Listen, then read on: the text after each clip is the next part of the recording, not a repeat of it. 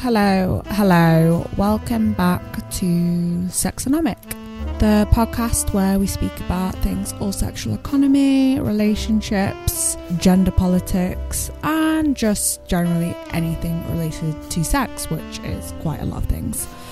So, I'm going to do a little bit of a solo episode today which I get a bit nervous about because who wants to hear me speak to myself for however long this is going to be? But if you haven't guessed from the title, we are going to be speaking about the three mental fundamentals for the mentals of attraction. So basically, three things I've learned within what I do now that have helped me attract what I want in my life. I wanted to impart something that can be more relatable for everyone to take into their own lives. I'm not just all about sex, sex, sex, dildos, cock, fanny, Viagra, strap on. Uh, no. So, whilst you all know by now, I dance in the evenings when I can, uh, most nights if I need a bit of money. But also, I have my own personal business that I take care of in the day.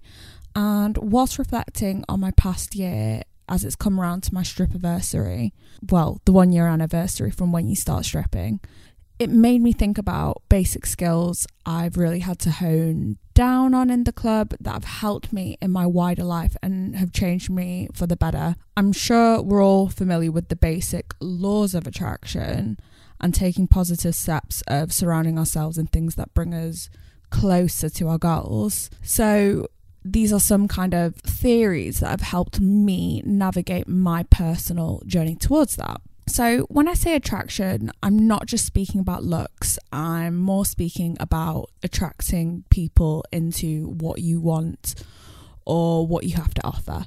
So, it's more that kind of bringing someone else in rather than the physical attraction. Because in my personal sales context, in terms of a dance, yes, you will get a dance for often how you look. But where you make your money is almost turning the unturned stones slash customers that need connection, mental stimulation, and feel like they're making a good decision or I'm worth investing in. So it's funny. Uh, sometimes I let customers in on how I work and how I profile and see the business almost from a very analytical point of view. And I get quite a lot of eyebrows from customers, but also understanding when I have more of a genuine conversation of the introspectiveness of what I've learned from stripping.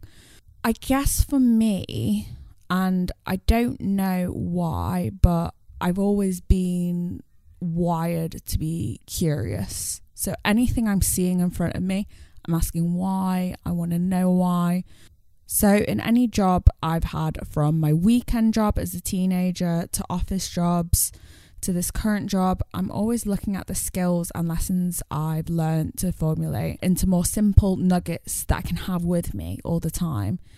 And it gives me a wider understanding of why things are the way they are. Naturally, as a curious person, I'm rattled when I don't understand, and sometimes it gets me into trouble but collecting knowledge nuggets have always been a great source of comfort. And hopefully, the ones I share with you today can be a great source of comfort to you too. So, today I'm going to share with you my method of collecting knowledge nuggets from my job. Um, um, the way you can do this is if you're listening, I encourage you to look at all of the jobs you've ever had find a piece of paper if you were born in 1980 or go in your phone section if you're a hot young zillennial um, and open a little folder called therapy. List one to three for each job you've ever had. You can go way way way back to like your paper round working in a cafe all the way to you know your current finance job or whatever you do but yeah, you're going to list one to three. And for each number, you're going to summarize the most important lessons you've learned in that specific role. And once you've written it down, you're giving power to those words. And those words affirm your position of what you've learned there. If you want to, you can share this with your friends and they can share it with you because the more we learn about ourselves, the more self aware we become, the more we can kind of chip into conversations with our friends and say, hey, my experience with this was like this. So maybe I could advise you to do, th- do that, and your friend can do vice versa. So I definitely think it's almost a type of journaling that you can do today. Anyway, enough with the deepness. Here's my list of what's helped me level up in my life in terms of attraction from my observations working in a strip club.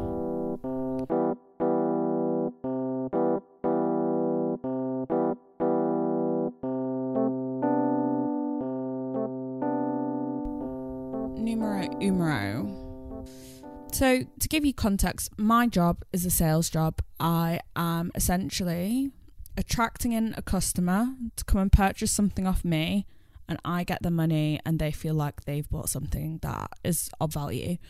Apply that to any sales job in the world. So, obviously, with mine, it's fully new dancing, which is more along the lines of bringing someone in with more of a sexual alert, mental stimulation, conversation. It's building that rapport with someone. So, my first kind of law I've learned from this job that's helped me within all my other roles I do outside of stripping is using suggestive language.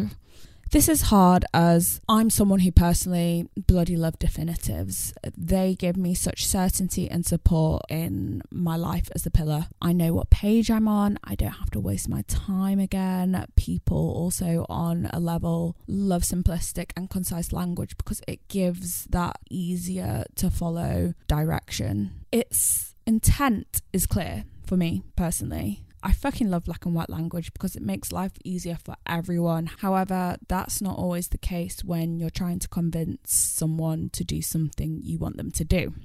So, when I'm speaking about convincing someone to do something with suggestive language, it's almost on the opposite end of the scale of directness. It's getting away from that authoritative command, even if they've said it with a please and a thank you and in a nice way the way I use suggestive language is the idea of letting someone feel they have ownership of the interest and desire of what you're offering them. They get the final call. It's nice because when they say yes, you know it's a genuine interest, which you can, in business context, milk. Horrible, I know. So here is where I'm going to give you a little example of the more specifics of what I've learned to embody in this dancing job when it comes to suggestive language and the tone to carry with it. I function in two characters at the club. It's kind of like acting, you know. You put on your costume and you go out there and you make do with the character you play. I'm either a stern dominatrix bitch, which rules on fear or a really soothing and calming girlfriend. Both have their advantages, but I'd say the Dom vibe is more niche. So I end up doing the girlfriend experience angle a little bit more, which is all about finding commonalities, striking a bond, relating, nurturing, and listening. It's kind of almost maternal. I'm creating a world where we're in their sanctuary or environment that's just designed for them. It's completely safe and it's free of anything that would ever stress them out. They can really let their guard down in this environment, confess the things they would fear to usually, and make them feel like they're in control of their own decisions in this idyllic and without pressure world, which men come to clubs to escape from, whether it be home or work. So, the conversation you have with the customer at this point is very much profiling and probing who they are, but also kind of saying it in a more girlfriend, confidant kind of way, you know. How does that make you feel? Oh my gosh, that's terrible. I can't believe, you know, the stress of that. How how do you handle that? Do you feel like you've got anyone to speak to at the moment? You know, that kind of good stuff. And usually by now, you'll have a little drink in your hand because he'll say, Oh, can I buy you a drink? And this is where you start soft selling in this suggestive language. I said earlier there's the dominatrix and there's the girl next door girlfriend experience, which is basically, in technical sales terms, soft sell and hard sell. But anyway, you've started to soft sell in with suggestive language. You're going to start using collective language as if you're already a unit. Example not to do hey babe, let's go for a dance. Wouldn't we have such a nice time being more one on one in the private room, maybe? And then that's when he'll say, oh, what's the price? Da, da, da, say these lines with almost a little flirty smirk, like, oh, wouldn't it be so awful or wouldn't it be so nice or mm, I don't know. And by now you would have built up some kind of rapport. So he will trust from you listening of what he's had to say and offload from his day. So by now he's probably thinking, yeah, it would be nice to go for a dance. You're probing and you're highlighting the need for more fun in their lives and how you do this is example, not by saying, Hey babe, come for a dance with me. I'm way hotter than your wife. Yeah, yeah, yeah, yeah. Oh, come on, I'm way more fun. No. No. Instead, you use this really suggestive tone. I've noticed you've always taken a pause when you've been speaking about intimacy at home with me. Would it be wrong for me to assume that you're not being the happiest you could be? And then he maybe says, Oh, maybe, yeah, yeah, yeah, yeah and you say, May I ask why, if it's not too much of an intrusion? You know what you're doing, but he doesn't know what you're doing. You're using his wants and needs to guide your wants and needs. You're saying hypothetical a lot because hypothetical is a really smart word, as it's almost a certain socially with a hot lady in front of you. But the example to do this is not to say, oh, babe, go outside and get some cash out the cash point for fun, because that's not giving him the space for him to make his own decision. Instead, you know, use this example of, hypothetically, if we were to go downstairs right now, me and you, would you theoretically have cash or card? They'll find that more endearing too, as they'll have more space to feel like they've made the decision. It's all about creating this environment where you're merely using your physical attraction to lure them in, and then the bond, which is always so important to build straight away as soon as you meet them, shake their hand, look in their eye, build that one on one connection, but to guide him and make him feel like he's made his own decision and once he has that in his mind that he's made his own decision and said to himself mentally, Yes, I want this.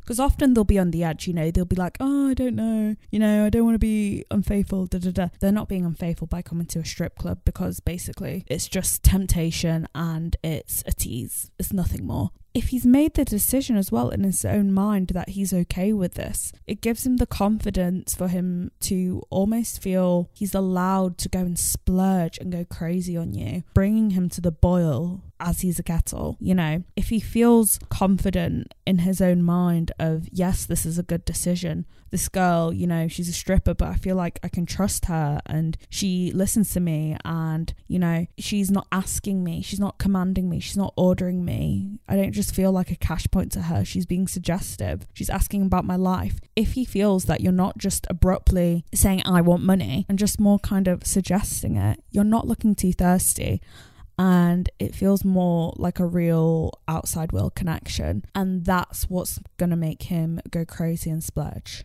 Unless he's a cash piggy, then you can use the dominatrix style. You know, it's always so interesting how men and women respond to language, you know, especially suggestive language.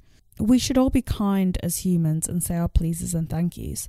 But I guarantee if you took men and women in traditional cisgendered relationships and ran them through an experiment where a woman wants her husband to close the door behind him, I would feel confident in guessing that men on a whole will respond better and in a more positive light to doing so if the question is proposed as, Could you please close the door for me, babe, rather than close the door, please you're still saying please, but it's more suggestive. When they come in the club and you're asking them to do something, I don't want to feel like I'm asking them to do it. I want them to feel like I would like to do it. I don't want to be barking at them. You know, The two things that men complain about when it comes to their wives and why they're in the strip club is not because of lack of sex, not because of looks, it's nagging and emasculation. They have no qualms about doing what's usually asked of them, but they don't want to be told. They want to feel respected enough that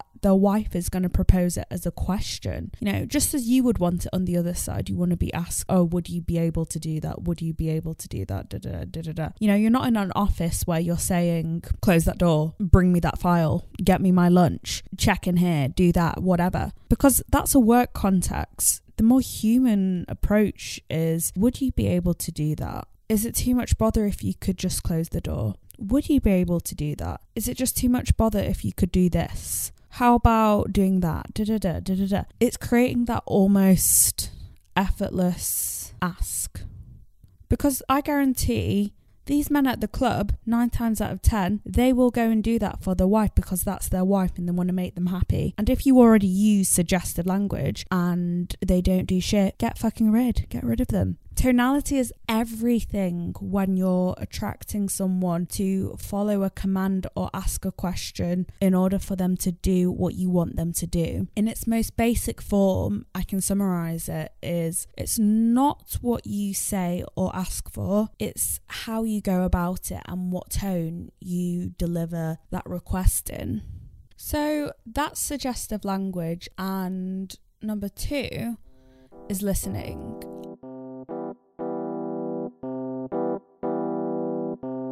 Happens with suggestive language is you don't know the right suggestive language to ask if you don't listen. You don't know how to get to your destination if you don't listen. You don't know what information that is key to getting what you want if you don't listen. You've probably heard me mention it a little bit as well in suggestive language listening. Uh, why is listening an important lesson to have learned? Because in its most basic sales term, it's profiling. When you can profile, you know what type of person you're dealing with, what they want, what their general mentality is. Wanted to refrain from saying vibe because, you know, that's cringe. From here, you can navigate what path to take the customer in and what type of harsh or soft pitch approach would be appropriate, you know, the dominatrix or the girlfriend, handle what objections they might be using. You know, they might say, Oh, I've just came with mates, maybe later. Oh, it's not really usually my thing. Stuff like that, that you have to kind of objection handle. What information they've given to you from their insecurities or desires, what speech cadence they're speaking in, and match the appropriate speech cadence and tone with their body language. All to seal the deal close the job and get it done. That's all listening. That's all looking at what's in front of you. Listening and observing are just basically from different places on the body. Listening is with your ears, observing is with your eyes. They do the same job, they just come out of different parts of your body. But I suppose before anything, listening, it shows that you're engaged and you're invested into what's in front of you. You know, the customer sees that, oh, wow, she's asking me a lot of questions because she really must be listening and she's giving me the time just to speak and say my piece. You're showing interest, which is why anyone walks into a sales domain because they're interested or have a need to want to learn about something that they might want to or buy. They might be ready to buy it. It might be just kind of scanning if they want to buy it. But that's all an opportunity to listen and try and get as close as possible to getting that sale. Intuition is often regarded as the highest form of intelligence. And that within itself is listening to yourself on the deepest level, as well as everything external going on around you to make the best calculated or safest risk to get that sale. I've learned to listen in two different contexts. Number one being acknowledged listening, and the other being, well, to put it kindly, eavesdropping. I call it listening to your surroundings. If it's in my earshot, you've not concealed it well enough, as far as I'm concerned. But both have different uses. But acknowledged listening offers an element of safety and security from the other person's perspective that you're speaking to, you know, the person who you're looking to purchase what you have, which, as you can imagine, helps build that safe world that we were speaking about earlier. You're taking an interest in them, hearing what they have to say, and you do learn some genuine gems of finance bros of where to put your stocks and where not to put your stocks because you basically do the opposite of what they're telling you to do.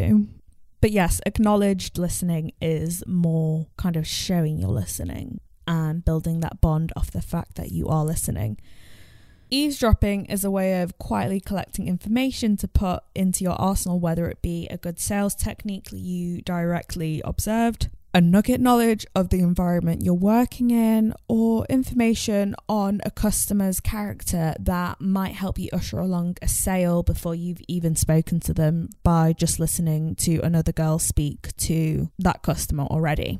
Think of one as people's perception that you are leaning into what they're saying, and one as observing when people aren't watching the way I think over the past year I've managed to hone in on my sales skills is just by listening to the full breadth of what is said and then for my own personal agenda in the club, probing in the direction of where they're going to reveal more information. So, creating that bond upon them revealing that information the more they spill their own tea that should stay in the pot, the more vulnerable they are and the more guards and walls they're letting down. You want to listen so hard, you know how to make their walls drop like the Berlin Wall. I'm not even joking. Think of it as collecting data. The more data you have, the more accurate your analysis is going to be, the more cleaner you're going to hit and get the sale. All of this sounds very calculated and clinical,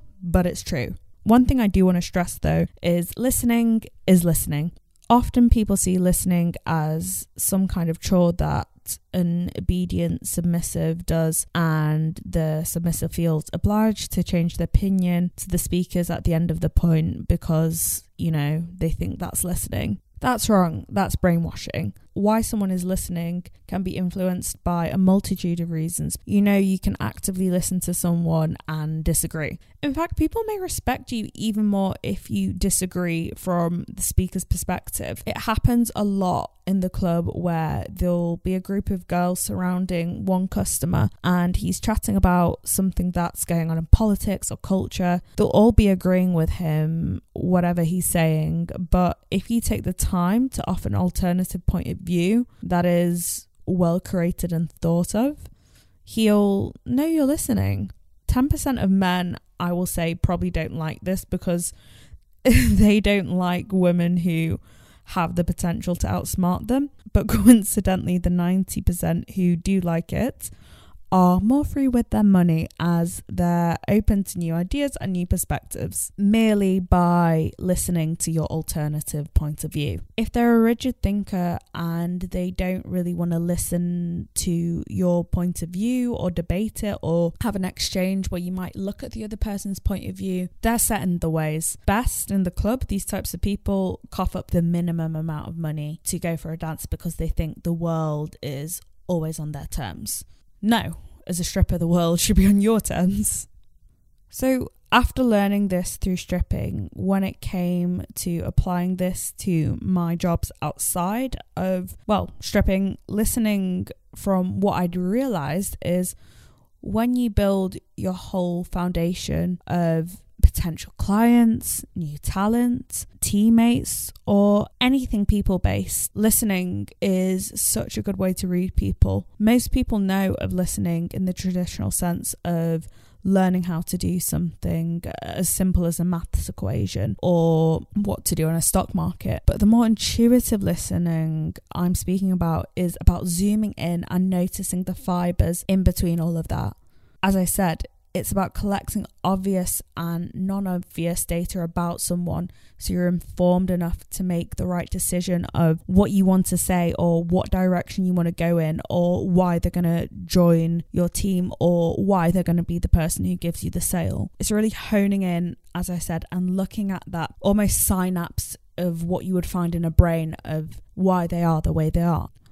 Next time you're having a debate with someone, refrain from saying your own statements and thoughts. Start with asking questions and listening, then move in with your opinions, as then you'll be loaded with a lot more data to make a more all encompassing and rounded judgment. And on the other side, the person will feel more respected for you taking the time to listening to them, so they'll listen to your point of views.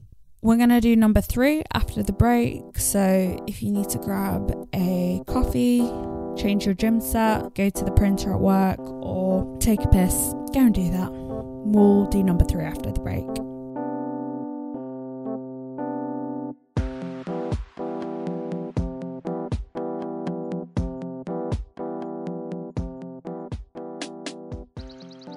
So I'm going to dive straight back into it. Number three, ladies and gentlemen, it is confidence. Okay, God, confidence. You could write a whole book on it. For me, when I was writing down what I've learned from this job so far, what I've learned is to project forward facing confidence. And if you look at a different way to say that, it's projecting a lack of fear.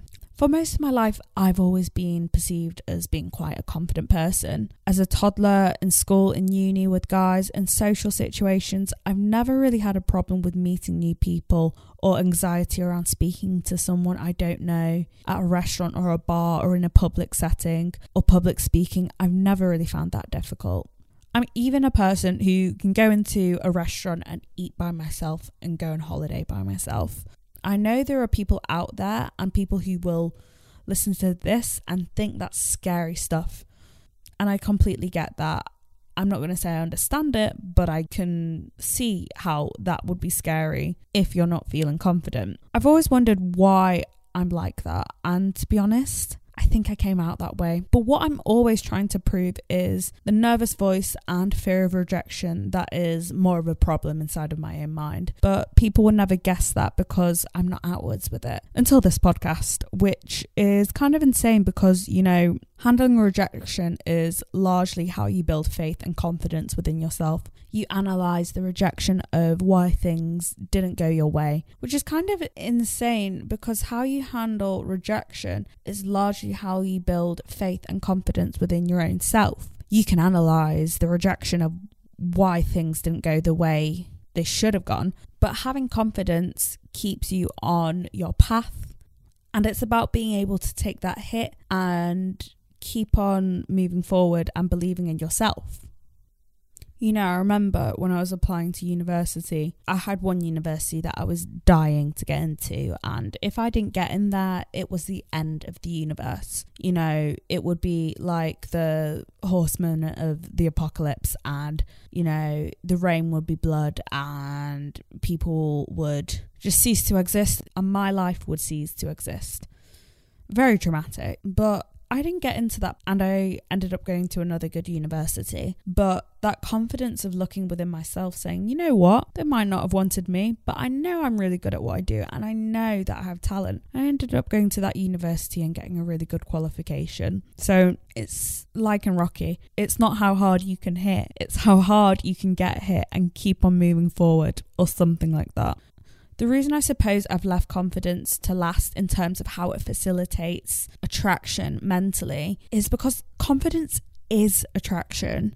It's conveying the value you hold. It's saying you're worth something. It's pulling up your own seat at the motherfucking table and saying you've got something worth having or listening to. It's being able to take a battering and get back up. It's being able to shut out the negativity. It's the fog light that evokes faith to boats in a storm and guides them into safety. Just as a person's confidence attracts other people in saying you've got something that's worthwhile saying. I suppose in my dancing environment, the two most important angles to project are firstly confidence within your own physical skin, meaning your body and external features, and also confidence in your inner worth. Again, in my environment, equally as important. The physical confidence will be what catches people's eye and lure them in. The inner worth is your knowledge and ability to get the job done and help solidify and maybe even make them spend more money on you. A lot of guys and girls get hung up on physical attraction from girls who think they don't get dancers because of how they look to the guys who come into the strip clubs as customers because they're not confident enough to approach women in a bar or at work or socially, whatever.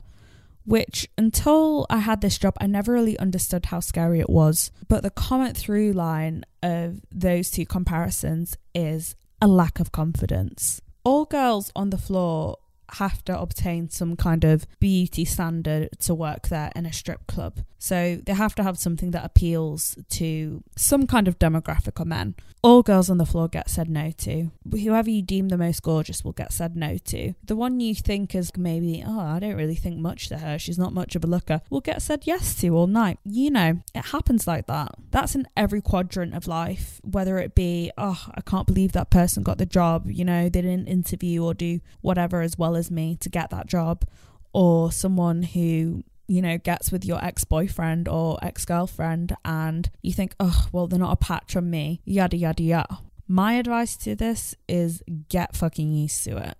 Once you're used to it, it's like water off a duck's back. If you fear rejection, you're never going to be confident. But in stripping, having the confidence of saying, what I have is worth having, regardless of what your preconceptions told you that you initially wanted, or I'm worth investing in because I'm fucking worth it. Thank you, L'Oreal. Uh, shout out to you. That's what makes me a threat, my confidence. And then when you're doing well, taking many different dances for different people, other customers go, huh, that's a popular choice. I'll go with that option too. Confidence is infectious. If someone says no, don't take it personally. It's all about collecting no's just to find the right yes. The people who say no to you are obviously the people who don't get it. They're not people worth investing your time with. So as soon as they say no, go, okay, fine, bounce. What's the Kris Jenner quote? If someone says no to you, you're probably asking the wrong person. I spoke earlier about being the dominatrix and the girl next door, and people might listen thinking, oh, I don't have the confidence to pretend to be someone, but they're wrong.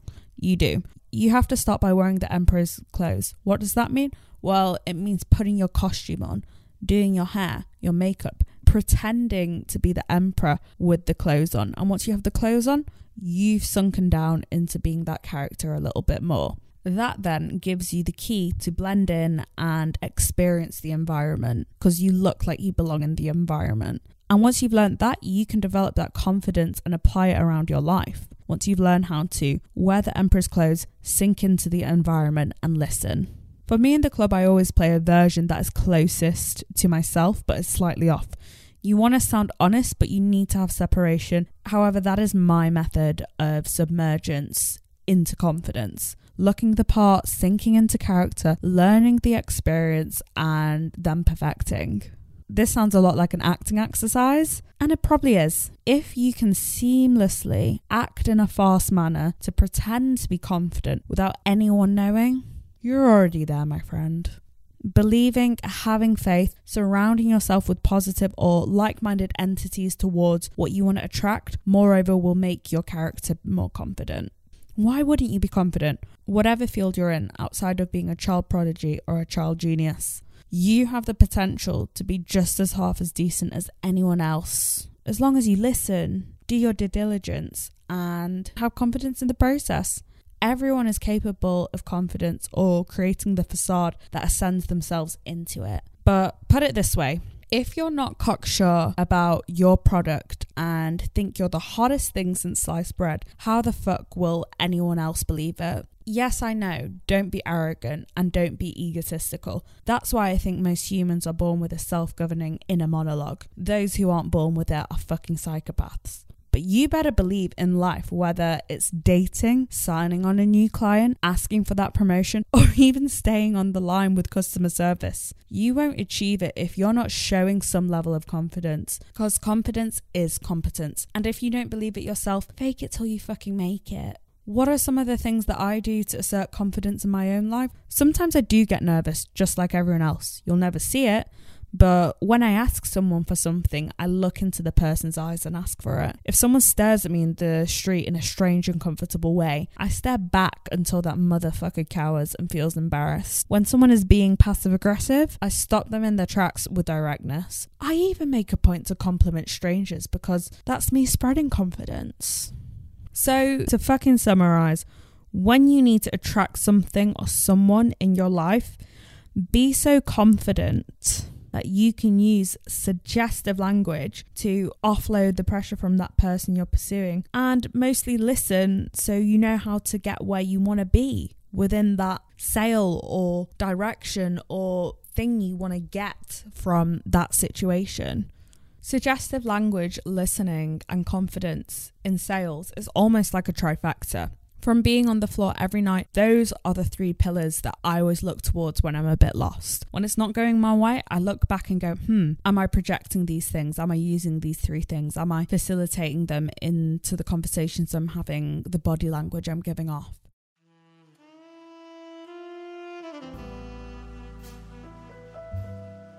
Thank you for listening to this episode. And please feel free to do this at home if you want to write down, you know, your jobs and the top three things you've learned from them, your relationships, your friendships. It's a way of just getting the knowledge nuggets of your own experiences and knowing what works. You know, you can even reverse engineer and find out what doesn't work from what you've done because that's the thing you probably want to avoid. If you want to be involved in the conversation more, I'll attach our socials below. And I'm always looking for guests and practitioners and professionals to bring onto the podcast. So if you have something you're interested in speaking about, or having a conversation about, or promoting, or dialoguing about, look for the email below. And thank you for your time today and keep it sexy.